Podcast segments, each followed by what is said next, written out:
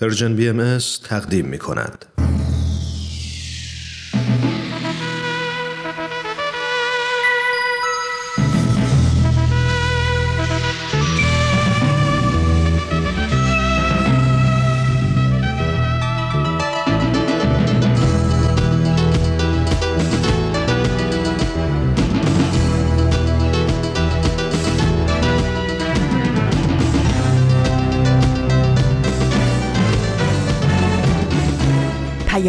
دوست، برنامه‌ای برای تفاهم و پیوند دلها.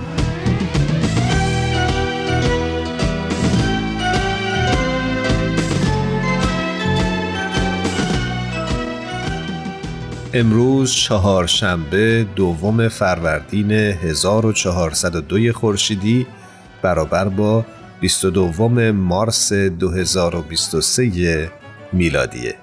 به دومین ویژه برنامه رادیویی رسانه پرژن بیاماس خوش اومدید.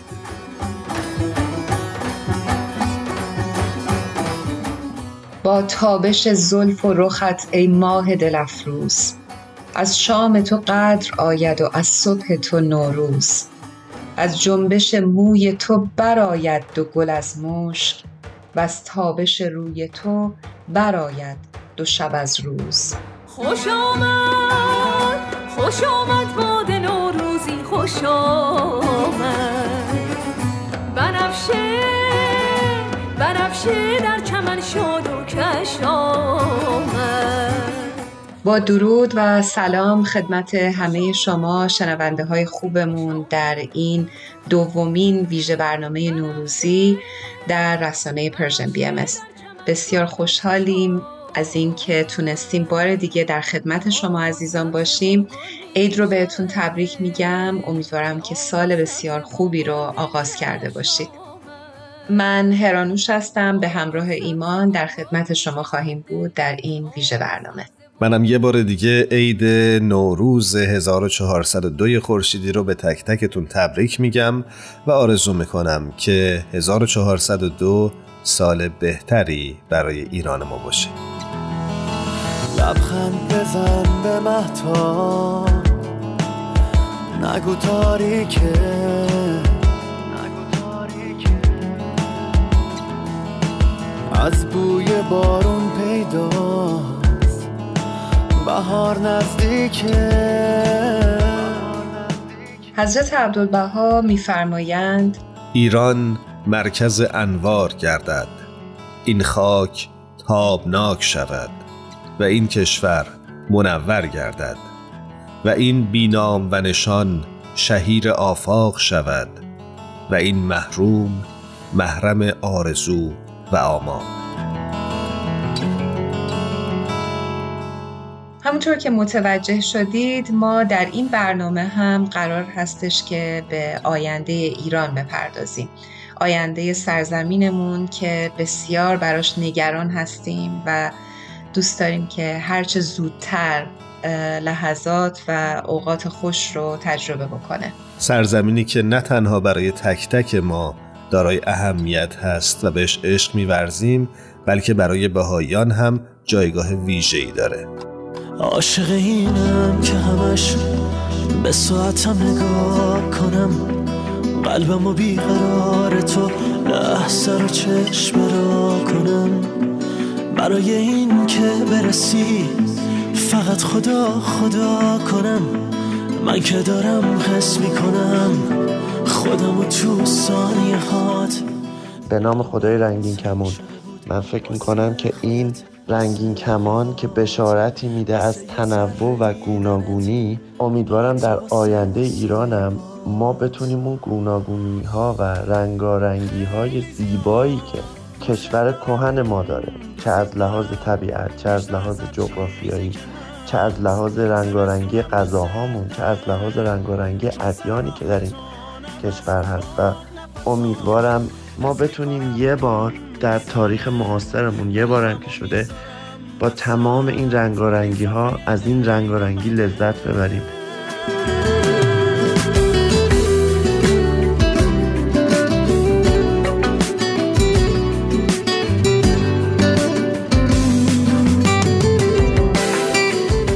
خواستیم تشکر بکنیم از تک تک شمایی که صداتون رو برای ما فرستادید و از تصویر ایران آینده که در ذهن دارید برای ما گفتید. امیدوارم که تصویر آینده ایران همونی باشه که همه ما دوست داریم درش زندگی بکنیم. در این قسمت از برنامه ما بخش‌های مختلفی رو برای شما تهیه کردیم. در ایستگاه اول بریم با دو دوست و همکار عزیزمون همراه بشیم.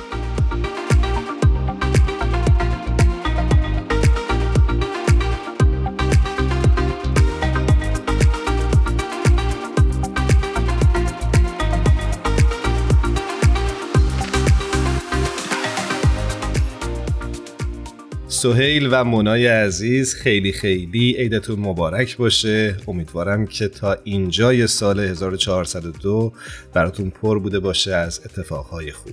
منم خدمت شما دو دوست و همکار عزیزمون در پرژن بیاماس عید رو تبریک میگم و خیلی خوشحالم از اینکه در کنارتون هستم. درود بر شما. خیلی ممنون. عید شما هم مبارک. خیلی خوشحالم از اینکه فرصتی دست داد تا امشب در خدمت شما و شنونده های عزیز باشیم. من هم درود میگم به منا، هرانوش، ایمان عزیز و هم تبریک میگم به شما عزیزان و هم شنوندگانی که همراه این برنامه هستن. قربانتون. خب دوستان عزیز، در این قسمت دوست دارم ازتون بپرسم که در سالی که گذشت میدونم که خیلی سرتون شلوغ بود و بسیار فعال بودید. یکم از برنامه‌هایی که پارسال تهیه کردید برای رسانه پرژن بیاماس برامون بیشتر بگید. و سهیل جان، من میدونم که شما برنامه اکسیر معرفت رو تهیه کرده بودید و در این برنامه از کتاب ایقان، یکی از آثار مهم حضرت بهاءالله شارع آیین بهایی، استفاده کرده بودید. دوست دارم بدونم که چرا این کتاب؟ کتاب ایقان سال گذشته رو درست اشاره میکنی. سال گذشته فکر کنم تنها برنامه‌ای که مد نظر داشتم روش کار کردم همین اکسیر معرفت بود که میپرداخت به بینش هایی که میشه از کتاب ایقان بیرون کشید. کتاب ایقان جایگاه ویژه‌ای داره در آثار حضرت بهاءالله شارع آیین بهایی، به این لحاظ که تصور میکنم بن اندیشه، اساس اندیشه و معرفتی که میشه در مورد بسیاری از مسائل رو به دست آورد، اون ریشه اساسی رو در این کتاب بیان کردند. ریشه‌ای که حالا دیگه شاخ و برگ‌هایی رو میشه از او برداشت کرد. تلاش من این بود که برای بسیاری از حالا دغدغه هایی، چالش هایی که امروز با اون مواجه هستیم در سطح وسیع، چه چالش های معرفتی، چه حتی برخی مواقع چالش های اجتماعی، دغدغه های اجتماعی، تصور میکنم میشه بن او رو در این کتاب جستجو کرد. برای همینم با وجود اینکه قبلا به کتاب ایقان پرداخته شده بود چندین بار در پرژن بیاماس، ولی سعی کردم باز دوباره با نگاه حالا نسبتا متفاوتی به او بپردازم. نمیدونم کاملا این نگاه متفاوت بوده یا نه، ولی خب سعیم این بود که با نگاه جدیدی بهش نگاه بکنم. منا، سهیل اشاره کرد که تلاش کرده که نگاه تازه‌ای در اکسیر معرفت داشته باشه به کتاب ایقان. میخوام ازت بپرسم توی که این برنامه را حتما گوش کردی، متوجه این نگاه تازه شدی یا نه؟ این حتمایی که گفتی ایمان جان، خیلی شک دارم درش و میخوام حالا بذارم از منابش نم. آره، چون اگر از من بپرسید برنامه منا رو، من خداوکیل حالا سال گذشته فرصت نشد ولی نشیدم. یعنی شما واقعاً مزرعه زیتون رو گوش نکردی؟ مزرعه سبز مزرعه زیتون فکر کنم نداری مهرانوش. من حداقل اسمش رو فکر کنم میدونم. فکر کنم مزرعه سبز شاخه زیتون. من البته اینو مخصوصا گفتم ها. میگم سال گذشته واقعا یه مقداری فرصت تنگ بود، وگرنه نه میل داشتم برنامه بشنوم. حتما من دیگه حالا که این صحبت شد شاخه شاخه زیتون شاخه زیتون و مزرعه سبز رو حتما توی لیست برنامه خواهم داشت که سری بزن. خب مونا، ما حق تو خوردیم. نه خواهش می‌کنم. بفرمایید مونا جان.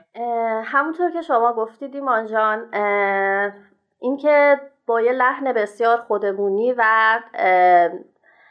عبارات قابل فهم مفاهیم خیلی عمیق رو ما بتونیم بیان کنیم و اون رو در قالبی دراریم که برای مخاطب عام قابل هضم باشه و بتونه به سوالهای اون پاسخ بده. قطعا هنر خاصی میخواد که من فکر میکنم سهیل جان به خوبی از پسش بر اومدن و با اینکه من شنونده مداوم برنامه اکسیر معرفت نیستم، ولی در چند قسمتی که گوش کردم حقیقتا جای چنین برنامه‌های خالی بود در پرژن بی ام اس و خیلی خوشحالم که بعد از این شنونده ها میتونن از برنامه‌های ایشون استفاده کنن. خب منا، حالا بریم سراغ برنامه‌هایی که تو تهیه کردی. دو برنامه رو که مطمئنم خاطرم هست سال گذشته تهیه کردی، یکی مزرعه سبز هست و یکی شاخه زیتون که تا جایی که میدونم اصلا دو تا مخاطب متفاوت داره، درسته؟ بله درسته، همینطوره. مخاطب شاخه زیتون مخاطب خاصش زنان هستن و برنامه مزرعه سبز هم برای مخاطب کودک تهیه شده، کودک شش تا ده سال. مونا جان، میخوام که یه مقدار بیشتر در مورد اون دو مجموعه‌ای که در سالی که گذشت تهیه کرده بودی بگی، از چالش هایی که باش مواجه بودی سعی بکنی برامون بیشتر بگی.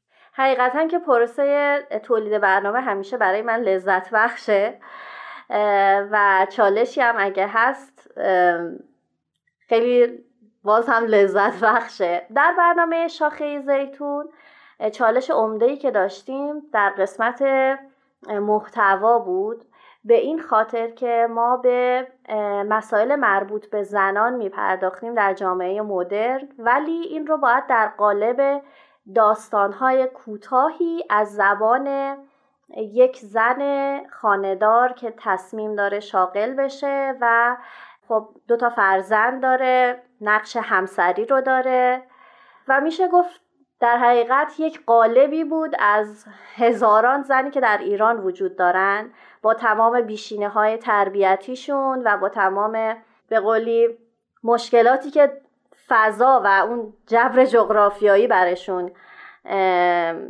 وارد کرده اونها رو. برنامه مزرعه سبز هم به دلیل اینکه دست اندرکاران برنامه خیلی زیاد بودن، یعنی برنامه به صورت نمایش رادیویی بود، موزیک متن داشت، هر شخصیتی یک صداپیشه داشت که خب صداپیشه هامون حدود ده دوازده نفر بودند که حالا در هر قسمت همه وارد داستان نمی شدن، ولی در دو فصلی که ساخته شد همشون ایفای نقش داشتن، حداقل در هر اپیزودی شش هفت نفر حضور داشتن. چالش بزرگترش این بود که همه این صداپیشه ها دم دست من نبودن و از جاهای مختلف پارتای صوتی خودشون رو میفرستادن، راوی جای دیگه بود و متخصص صدا که موزیک و این لاینای صوتی رو روی هم مینداختن باز جای دیگه بودن. یکم این ارتباط سخت بود، ولی خب جا داره همینجا از دوست عزیزمون که تکنسین صدا و مسئول موسیقی متن این مجموعه بودن، من اسمشون رو نمیتونم ببرم، ولی بسیار بسیار تشکر کنم از کارگردان این برنامه، چون جدا از من که نویسنده این برنامه بودم ایشون با صدا پیشه ها تمرین میکردن و در حقیقت این کار محصول مشترکی بود بین ما سه نفر که اتاق فکر این کار بودیم و دوستان عزیز صدا پیشمون. خیلی هم عالی. مونا جان، من چند تا از برنامه ها تو شنیده بودم ولی حقیقتا نمیدونستم که انقدر چالش داشتی و خیلی ممنونم ازت که با ما شیر کردی و سهیم شدی و اینکه آرزوی موفقیت برات دارم و از دوستان خوب شنوندمون درخواست دارم که حتما اکسیر معرفت، شاخه زیتون و مزرعه سبز رو برن و سرچ بکنن و گوش بکنن. مرسی ازت. خواهش می‌کنم. بسیار ممنونیم دوستان که امروز با ما همراه بودید. دوست داریم که از هر دوی شما بپرسیم که تصویری که از ایران آینده در ذهن دارید و یا دوست دارید که به اون شکل در بیاد چی هست؟ با منا شروع میکنم. چه سوال احساسی چالش برانگیزی کردی در آستانه سال جدید. من این روزا خیلی به این موضوع فکر میکنم، به خاطر اینکه موضوع برنامه جدیدم در فصل دوم شاخه زیتون هم همین هست. من آرزو میکنم ایرانی آباد داشته باشیم که در اون هر کسی با هر عقیده‌ای، با هر دوراندیشی که برای زندگیش میخواد داشته باشه، شاد و آزاد بتونه زندگی کنه. امیدوارم که خیلی زود تحقق پیدا کنه. منم آرزو میکنم. سویا جان، شما چه آینده‌ای رو برای ایران میبینید؟ من راستش همون اولی که تبریک میخواستم بگم، نوروز رو نوروز هزار و چهارصد و دو رو به حالا شما دوستان و همچنین شنوندگان یه مقداری یه حس تلخی داشتم در این که آیا میشه تبریک گفت بدون این که دست کم اشاره‌ای بشه به دردهایی که خب در این چند ماه گذشته تجربه شده بود. و همین الان هم که گفتم حالا یه مقداری سبکتر شدم که اون تلخی رو اون موقع به زبون نیاوردم. نمیدونم، تست کردم اون اول بسم الله بخوام تبریک بگم اشاره بکنم به اون تلخی ها، شاید یه مقداری با تم برنامه نخونه. ولی حقیقتا نقض حقوق بشر این اون چیزی است که دوست دارم از صمیم دل که برداشته بشه، محو بشه. میدونم که بالاخره اینجا و اونجا همچون مواردی هست، ولی نقض فاحش حقوق بشر و نقض سیستماتیک، یعنی اینکه در خود سیستم، در نظام نهادینه شده باشه یک همچون موارد نقضی، این اون چیزی است که از صمیم دل آرزو دارم که برداشته بشه. در آینده بسیار نزدیک امیدوارم که همچون آرزوی محقق بشه. ما هم امیدواریم که این تصویر به واقعیت تبدیل بشه. یک بار دیگه عید هزار و چهارصد و دو رو به هر دوی شما تبریک میگیم و براتون بهترین ها رو در سال پیش رو آرزو میکنیم. خیلی هم ممنون از وقتی که در اختیارمون گذاشتید تا بتونیم منویات قلبی و نیاتمون رو از تولید برنامه ها به گوش شنونده های عزیز برسونیم. باز هم ممنون و سپاسگزار. فکر میکنم لحنمون یه جوریه که خداحافظی بکنیم با دوستان. من هم بدرود میگم، هم به شما دوستان، هم شنوندگانی که همراه بودن. ممنونیم از هر دوتون. عیدتون مبارک. خدا نگهدار. وقتتون بخیر. خداحافظ.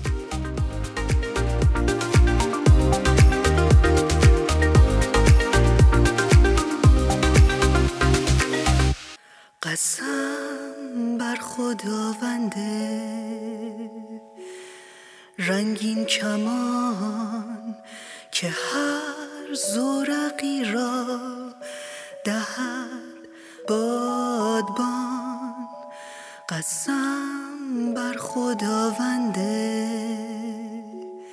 شادی و غم دهد گریه و خنده تو. اما بوی بهار نهانده پسال خاشبو، وقتی بارو نبوتن پشتشم بهار بوتن. آرزومند آینده‌ای روشن با ایجاد دموکراسی، برابری و آزادی در جامعه پرتکثر ایران هستم. قسم بر دل ایران رقصان ببند، به البرز عاشق دنا و سهند، که شب‌های پرتاول تشنه لب به روشن‌ترین چشمه‌ها میرسند. همچنان با دومین ویژه برنامه نوروزی رادیویی از رسانه پرژن بیاماس با من ایمان و هرانوش همراه هستید. نوروزتون مبارک. چرا کشور ایران اینقدر برای بهاییان مهم هستش؟ کشور ایران وطن حضرت بهاءالله بنیانگذار آیین بهایی هست و به این خاطر مورد توجه بهاییان جهان از هر نژاد و قومیتی هم قرار داره. بنابر اعتقاد باهایی‌ها از اونجا که دیانت باهایی در ایران ظاهر شده و زبان تعالیم و دستورات اون بیشتر به فارسی هستش، این آیین با فرهنگ ایرانی عجین شده و ادب و فرهنگ ایران برای باهائیان عالم اهمیت فراوانی داره و چه بسا فهم بهتر برخی از مطالب مندرج در آثار بهایی تنها با شناخت و اطلاع از فرهنگ ایران زمین میسر باشه. دوستان خوبمون، همونجوری که خاطرتون هست دیروز در اولین ویژه برنامه نوروزی با سهند جاوید فعال اجتماعی همراه شدیم و درباره تصویر آینده ایران صحبت کردیم. امروز قرار هست که بیشتر این موضوع رو پی بگیریم. سهند روی خط منتظر ماست و اگه شما هم موافق باشید بریم و باهاش همراه بشیم. بله، بریم با سهند جاوید صحبت کنیم.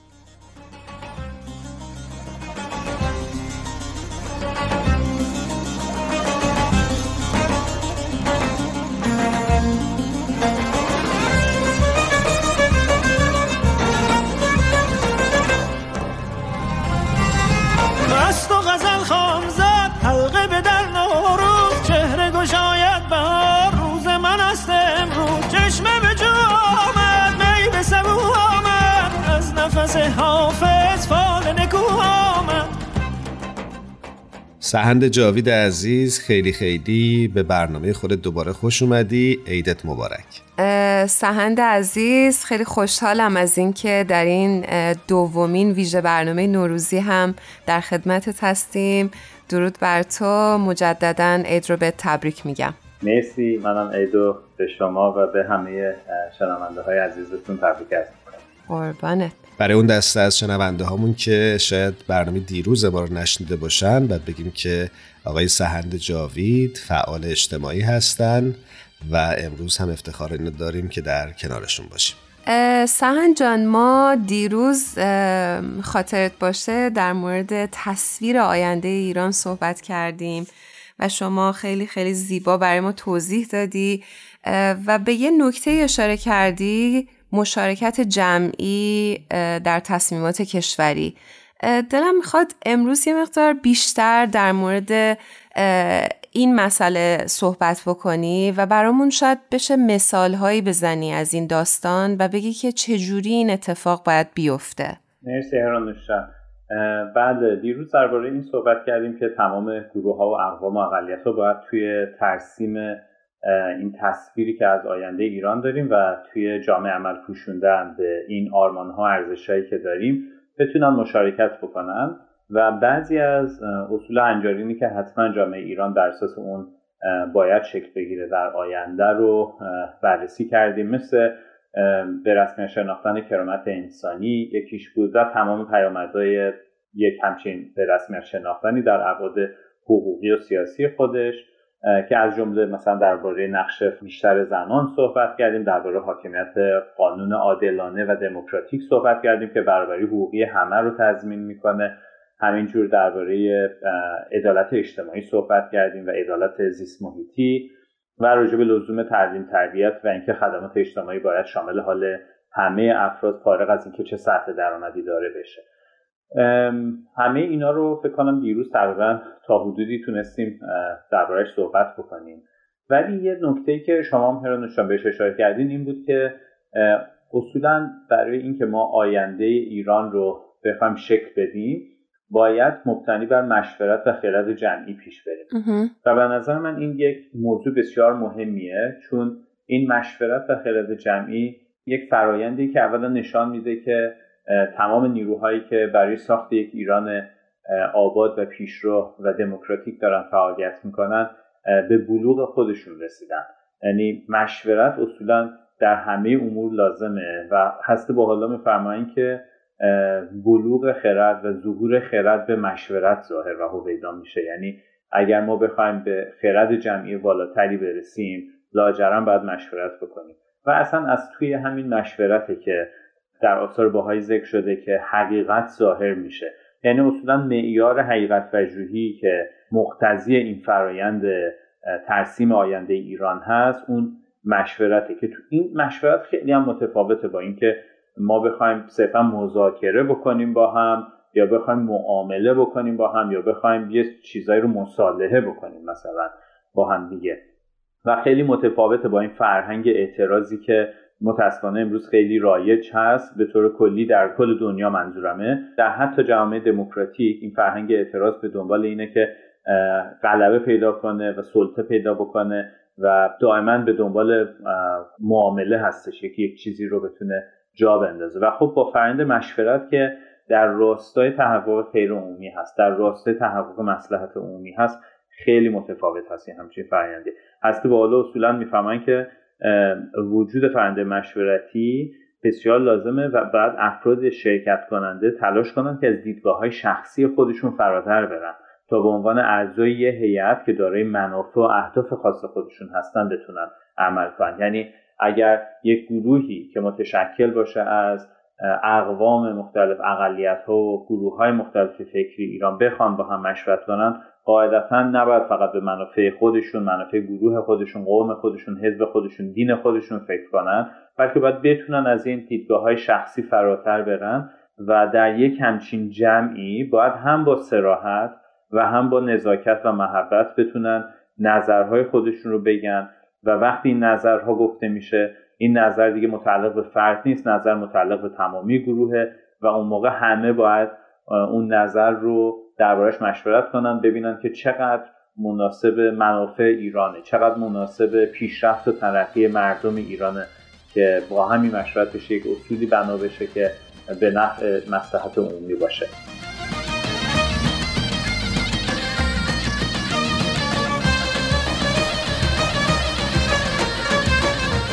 سهند جان، صحبتی که کردی برام خیلی جالب بود و یه سوالی برام پیش اومد. اگر بخوای عمده ترین تفاوت اعتراض و مشورت رو بخوای در یه چند کلمه بگی، چی میتونی براش تعریف داشته باشی؟ ببینید، شما به نظرم خوب با مثال فکر بکنیم. شما وقتی با یک دوست صمیمیتون میخواین صحبت بکنین و مصلحتش رو میخواین، این در حالتیه که قدرت شما برابره.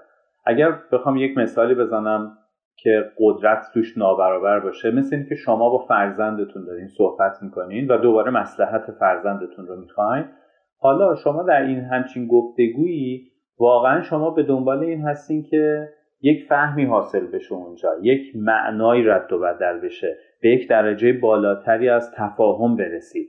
و خب این خیلی متفاوته با اینکه شما بخواید صرفا اعتراض بکنید. توی اعتراض شما اصولا خودتون میتونین راحت بشین، یعنی شما یه حرفتون رو فقط زدید ولی این حرفتون انگاری معنا نداره، طرف مقابل اصلا نمیشنوه و چون تو گارد دفاعی هست بنابراین اصلا اون رو نمیپذیره و اون رو نهادینه نمیکنه در خودش. برای همینه که واقعا یکی از خصوصیت‌های مشورت اینه که ما با زبان مهربانی بتونیم با هم حرف بزنیم، همونجوری که با فرزندمون حرف میزنیم، با یه دوست خوبمون حرف میزنیم. و برای همینه که حضرت بهاءالله میفرمایند که زبان مهربانی جذاب قلوبه، یعنی قلوبو جذب میکنه و مثل غذا هست برای روح انسان، یعنی روح رو تغذیه میکنه. و بعدش میفرمایند که این زبان مهربانی مثل افق برای اشراق آفتاب حکمت و دانایی، یعنی مثل یک افقیه که حکمت و دانایی هم ما به عنوان فردی که واقعا به دنبال این هستیم که یک معنایی رو منتقل بکنیم میرسونه، و هم یک افقیه که خود واقعا اون حکمت و دانایی ازش ظاهر میشه، توی اون گفتگو اون حکمت و دانایی ظاهر میشه، توی مشورت این اتفاق میفته. برای همینه که من میگم گروه‌های مختلف اگر با هم بتونن با همین خصوصیاتی که گفتیم بتونن صحبت بکنن و گفتگو بکنن، به مشورت بشینن، نه صرفا برای اینکه بخوان غلبه بکنن به همدیگه، اون موقع هست که از دل گفتگوشون نیازهای همدیگه دیده میشه و منافع ملت، منافع جمعی و مصلحت عمومی در رأس خودش قرار میگیره و نه صرفا منافع و مصلحت یک گروه یا یک حزب یا یک دین خاصی. سپاسگزارم ازت. سهند جان، یه سوال دارم ازت. میخواستم ببینم که آیا این صرفا میتونه تصمیم شخصی یا تصمیم یک گروه باشه که بخوان از فرایند مشورت درست استفاده بکنند، یا اگه گروه‌های مختلف تن ندن به این باور یا تن ندن به این راهکار، چطور میشه یک تضمین اجرایی براش ایجاد کرد؟ خیلی سوال خوبیه ایمان، چون که واقعیت اینجاست که ما نمیتونیم آدم‌ها رو زور کنیم برای اینکه با محبت مثلا صحبت بکنم. میدونید این یک فرآیندیه که ما باید یاد بگیریم و من فکر میکنم تا اون زمانی که ما بتونیم واقعا اقوام و گروه ها و همه بخش‌های مختلف جامعه ایران بتونن به نحو آزادانه کنار هم یاد بگیرن، ما یه کاری که باید بکنیم اینه که تا جایی که میتونیم به آدم‌ها کمک بکنیم که مشورت رو یاد بگیرن و مشورت رو یاد گرفتن مستلزم اینه که در آدم‌ها یه توانمندی‌های خاصی به وجود بیاد. مثلا اینکه یاد بگیریم که ناظر به خیر و مصلحت جمعی باشیم به جای اینکه فقط ناظر به منافع فردی و گروهی خودمون باشیم، منافع حزب و دین و اعتقاد خودمون باشیم. ما باید مثلا اگر توی کانتکست ایران شما داریم صحبت می‌کنیم، ما باید ببینیم منافع ایران چیه و چه چیزی این مصلحت عمومی ایرانیان رو تضمین می‌کنه. اون موقع امکان نداره ما مثلا زنان رو که نصفی از جمعیت ایران هستن کنار بتونیم بذاریم و یک قوانین رو وضع بکنیم که علیه اونها باشه، چون همونجوری که گفتیم این اگر ما به رسمیت بشناسیم کرامت انسانی رو، اون موقع نمیتونیم اصلا به سمت این بریم که چه علیه زنان، چه علیه اقلیت‌های مختلفی که توی جامعه ما وجود دارن، از هر اعتقاد، باور، گرایش جنسی یا سیاسی مختلفی که هستن، ما نمیتونیم قوانین رو وضع بکنیم یا سیاست‌گذاری‌هایی رو داشته باشیم که لطمه بزنه مثلا. و اون موقع ما فکر میکنیم که برای اینکه اتفاقا گروه‌های مختلف بتونن بیان و توی این فرآیند مشورتی، توی این فرآیند سازندگی برای آینده ایران مشارکت بکنن، اتفاقا این گروه‌ها باید بتونن توانمند باشن. شما فرض بکنید بدن ما رو که مثلا ما بعضی از انگشتامون مثلا نتونه کار بکنه، خب اون موقع توانمندی ما به طور کلی به عنوان یک بدن کم میشه. میدونید و ما نمیتونیم به صورت موفقیت آمیزی و با تمام قوامون بتونیم پیشرفت کنیم. ایران هم همینطوره. اگر ما زنان رو دائما سرکوب بکنیم، اگر اقلیت‌های دینی رو سرکوب بکنیم، اگر اقلیت‌های مختلف رو سرکوب بکنیم و قومیت‌ها رو هم همینطور، نه تنها سرکوب بکنیم، من میخوام بگم حتی اگرم سرکوب نکنیم و اگر توانافزایی ما نکنیم، اون موقع ما نمیتونیم مشارکت حداکثری گروه‌های مختلف رو داشته باشیم. بازم مثل اینه که ما مثلا چند تا بچه داشته باشیم ولی به بچه‌هامون غذا ما ندیم، آزارشون ندیم ها، ولی غذا هم بهشون ندیم و کمکشون نکنیم که اینا رشد بکنن و فکر بکنن و بتونن بالنده بشن. خب اون موقع همین بچه‌های ما نمیتونن یک مشارکتی بکنن در راستای بهبودی و رفاه کل خانواده. بنابراین اون چیزی که مهمه اینه که ما بتونیم تمام گروه‌های مختلف رو، تمام اقلیت‌ها، تک تک شهروندان ایران رو، تک تک افرادی که توی ایران زندگی می‌کنن، حتی اون افرادی که ایرانی نیستن ولی اومدن توی ایران و پناه آوردن به ایران برای اینکه وضعیت کشور خودشون خوب نیست، تمام افرادی که توی این مملکت، توی این سرزمین ایران دارن زندگی میکنن رو ما باید بتونیم کمک بکنیم، توان افزایی بکنیم که اونها بتونن سهم منحصر به فرد خودشون رو، اون مشارکتی که باید انجام بدن برای آبادانی ایران انجام بدن. این هم وظیفه هر انسانی هست، هم حق هر انسانی هست که باید بتونه مشارکت بکنه و به یه شکلی در راستای مصلحت عمومی و منافع جمعی کمک بکنه.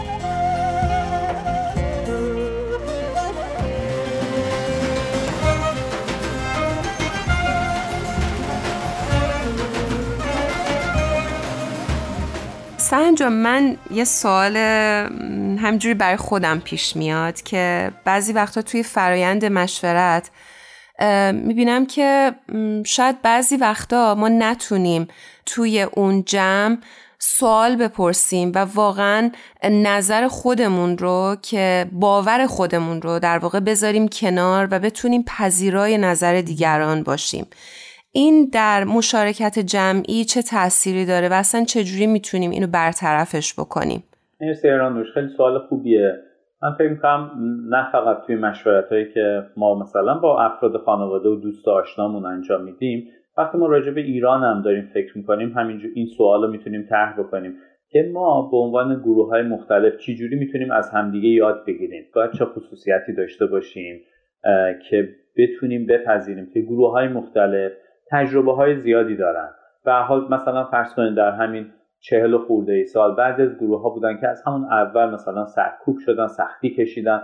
خب این گروه ها یک مثلا روش هایی رو یاد گرفتن برای اینکه به صورت مسالمت آمیز و خشونت پرهیز به دنبال احقاق حقوق خودشون باشن. خب این یک یادگیری خیلی خوبی هست که بین یک گروه‌های از ایرانیان وجود داره و تونستن خشم خودشون رو کنترل بکنن و اون رو در قالب دادخواهی دنبال بکنن. خب ما این رو باید یاد بگیریم. خیلی از گروه‌های دیگه بودن با اینکه محروم بودن از حقوقشون، از حقوق‌های مختلفشون، اما همیشه به جای اینکه کینه و نفرت بگیرن ولی سعی کردن که در بازم یه گامی بردارن برای آبادانی ایران.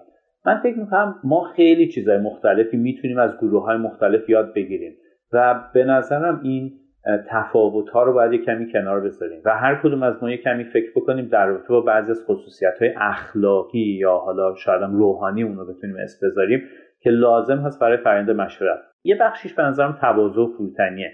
ما اگر فکر کنیم که همه چی رو می‌دونیم، اون موقع به افراد دیگه گوش نمیدیم برای اینکه ببینیم اونا چه یادگیری‌هایی دارن، چه تجربیاتی دارن.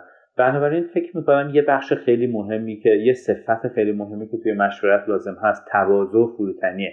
اینکه ما واقعاً بخوایم بریم و یاد بگیریم از آدمای دیگه، خصوصیت‌های مثبتشون رو بتونیم شناسایی بکنیم و حتی به آدما بگیم که شما مثلا این خصوصیت مثبت رو در گروهتون، در این حزبتون، در این جامعه مذهبیتون یا هر چیزی مثلا این وجود داره و این رو شما باید بتونید به یک زبانی که قابل فهم باشه با دیگران در میون بذارید. من فکر میکنم این یه بخشی از، یعنی این خصوصیت رو ما باید داشته باشیم و بعد بتونیم توی فرآیند مشورت به خودمون حمل بکنیم و بتونیم اون رو به کار بگیریم توی فرآیند مشورتی. اون موقع مشورت غنی‌تر میشه.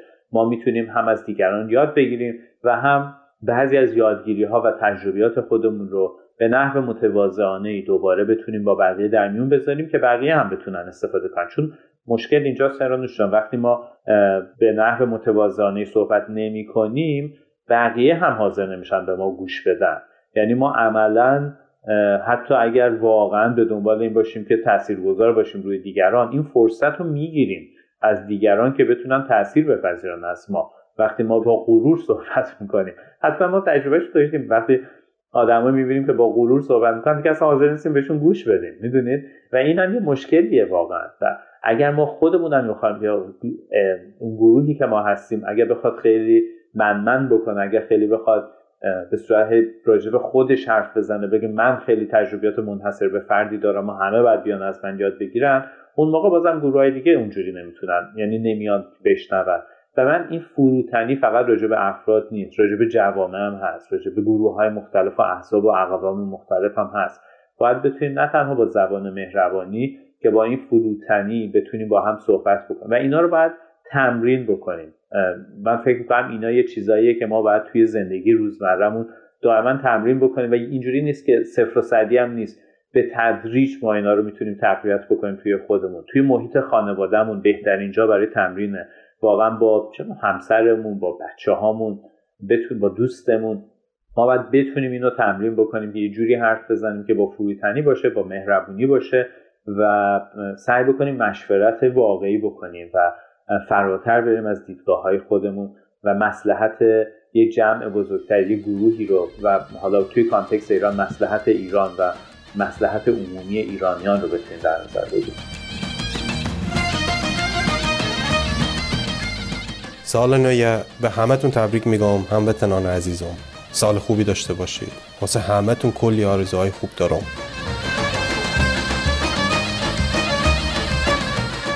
سپاسگزارم ازت سهند.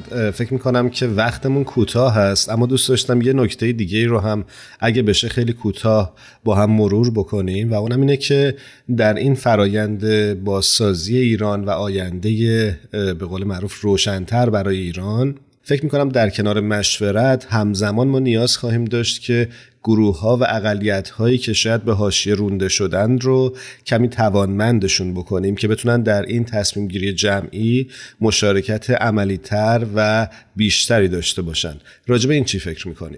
آره من موافقم صد درصد و من فکر میکنم این یه فرآیندی هست که تو خیلی از کشورهایی که در حال گذار به یک فرآیند دموکراتیک هستن یا در کشورهایی که یک دفعه متوجه میشن که به یک گروهی از اقلیت‌هاشون داشته ظلم می‌شده، حالا چه اون اقلیت مثلا یک گروه دینی باشن یا یک نژاد خاصی باشن. مثلا توی تاریخ ما دیدیم که چقدر به یهودی ها ظلم شده بوده در یک بازه زمانی، یا به سیاهان ظلم شده، یا به زنان ظلم شده، یا به خیلی گروه ها یا اقلیت های دیگه.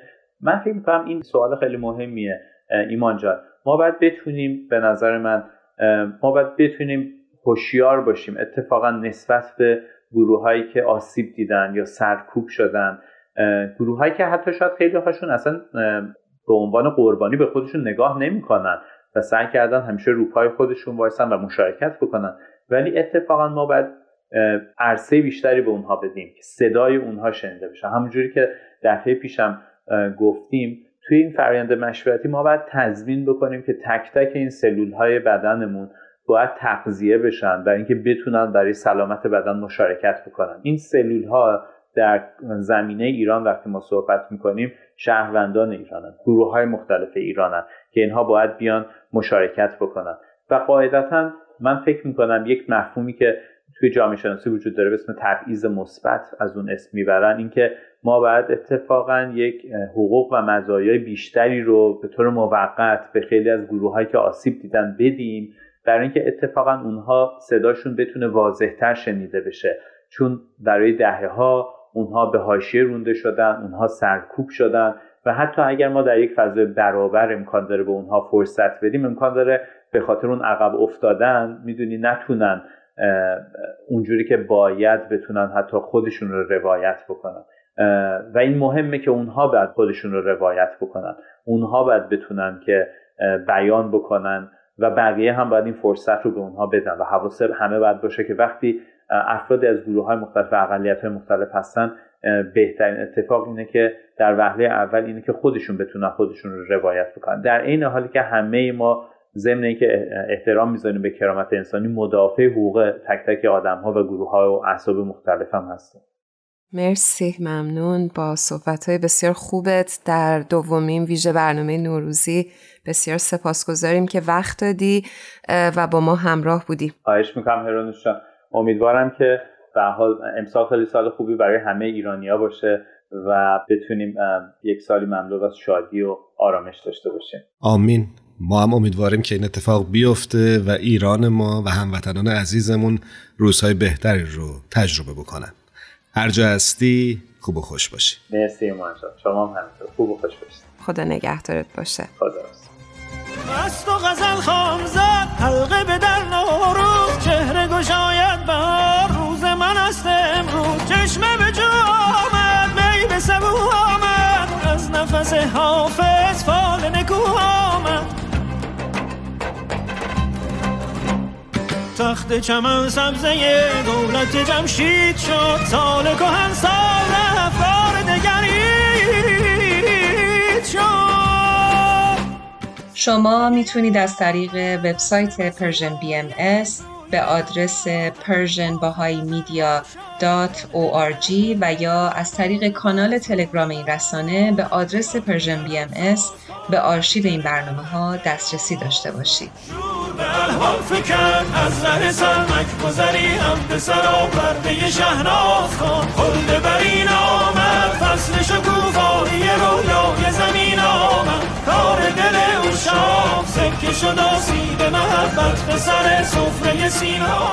حضرت عبدالبها می‌فرمایند بهاءالله ایران را روشن نمود و در انظار عمومی عالم محترم نماید و ایران چنان ترقی نماید که محسوب و مقبول شرق و غرب گردد. ما آرزو می‌کنیم که در فردای ایران همه ما بتونیم در کنار هم، فارغ از باورها و اعتقاداتمون، فارغ از قومیتمون و فارغ از پیوندهای اجتماعیمون، دوستانه در کنار هم باشیم. و از همه تهیه کننده های خوب برنامه‌مون نهایت تشکر رو داریم. بسیار ممنونیم ازشون و متشکریم از شما شنونده های خوبمون در این دومین ویژه برنامه نوروزی که با ما تا این قسمت همراه بودید. هر کجا هستید خوب و خوش و سلامت باشید. نوروزتون پیروز. شب و روزتون خوش.